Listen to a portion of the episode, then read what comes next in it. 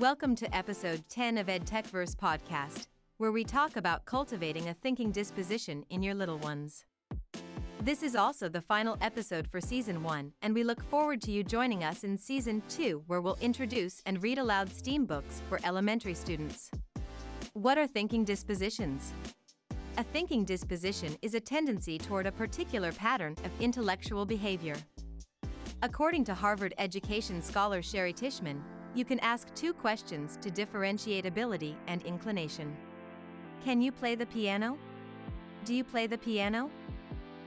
This same distinction between ability and inclination extends into our mental lives, Tishman says.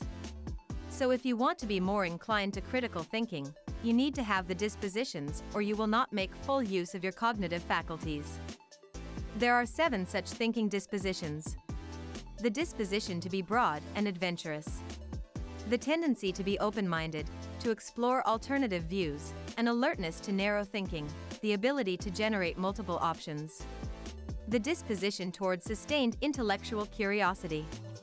The tendency to wonder, probe, find problems, a zest for inquiry, an alertness for anomalies, the ability to observe closely and formulate questions. The disposition to clarify and seek understanding. A desire to understand clearly, to seek connections and explanations, an alertness to unclarity and need for focus, an ability to build conceptualizations. The disposition to be planful and strategic. The disposition to be intellectually careful. The urge for precision, organization, thoroughness, an alertness to possible error or inaccuracy, the ability to process information precisely. The disposition to seek and evaluate reasons the disposition to be metacognitive. The tendency to be aware of and monitor the flow of one's own thinking, alertness to complex thinking situations, the ability to exercise control of mental processes and to be reflective. As your little one grows and learns new things, hitting all the development milestones, you could think about using the visible thinking routines that are designed by Harvard Graduate School of Education to make thinking visible and support deeper understanding, reflection, and critical thinking in learners of all ages. Do check out Project Zero website for the routines and toolkits. These well-researched routines provide structured frameworks for students to engage in active thinking, reflection, and meaningful discussions. They support the development of thinking skills, metacognition, and a culture of deep understanding and inquiry in the classroom. This also goes towards developing a growth mindset in your little ones as they think about their thinking and grow through the learning process. Here are five suggested thinking routines you could use with your little ones. See, feel, think, wonder. Children reflect on an image or object, sharing their initial emotional response, what they see and feel, their interpretations, what they think, and their questions or wonders about it. This routine encourages emotional intelligence, interpretation, and inquiry. Step inside, children take on the perspective of a character, historical figure, or concept and explore their thoughts, feelings, motivations, and actions. This routine promotes empathy, perspective taking, and deeper understanding. This is similar to role play.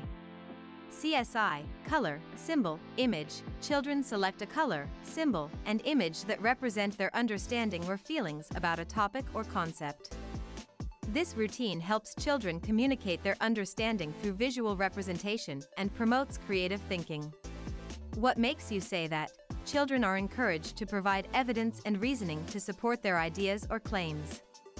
It prompts them to think critically and reflect on the basis for their statements or interpretations. I used to think. Now I think.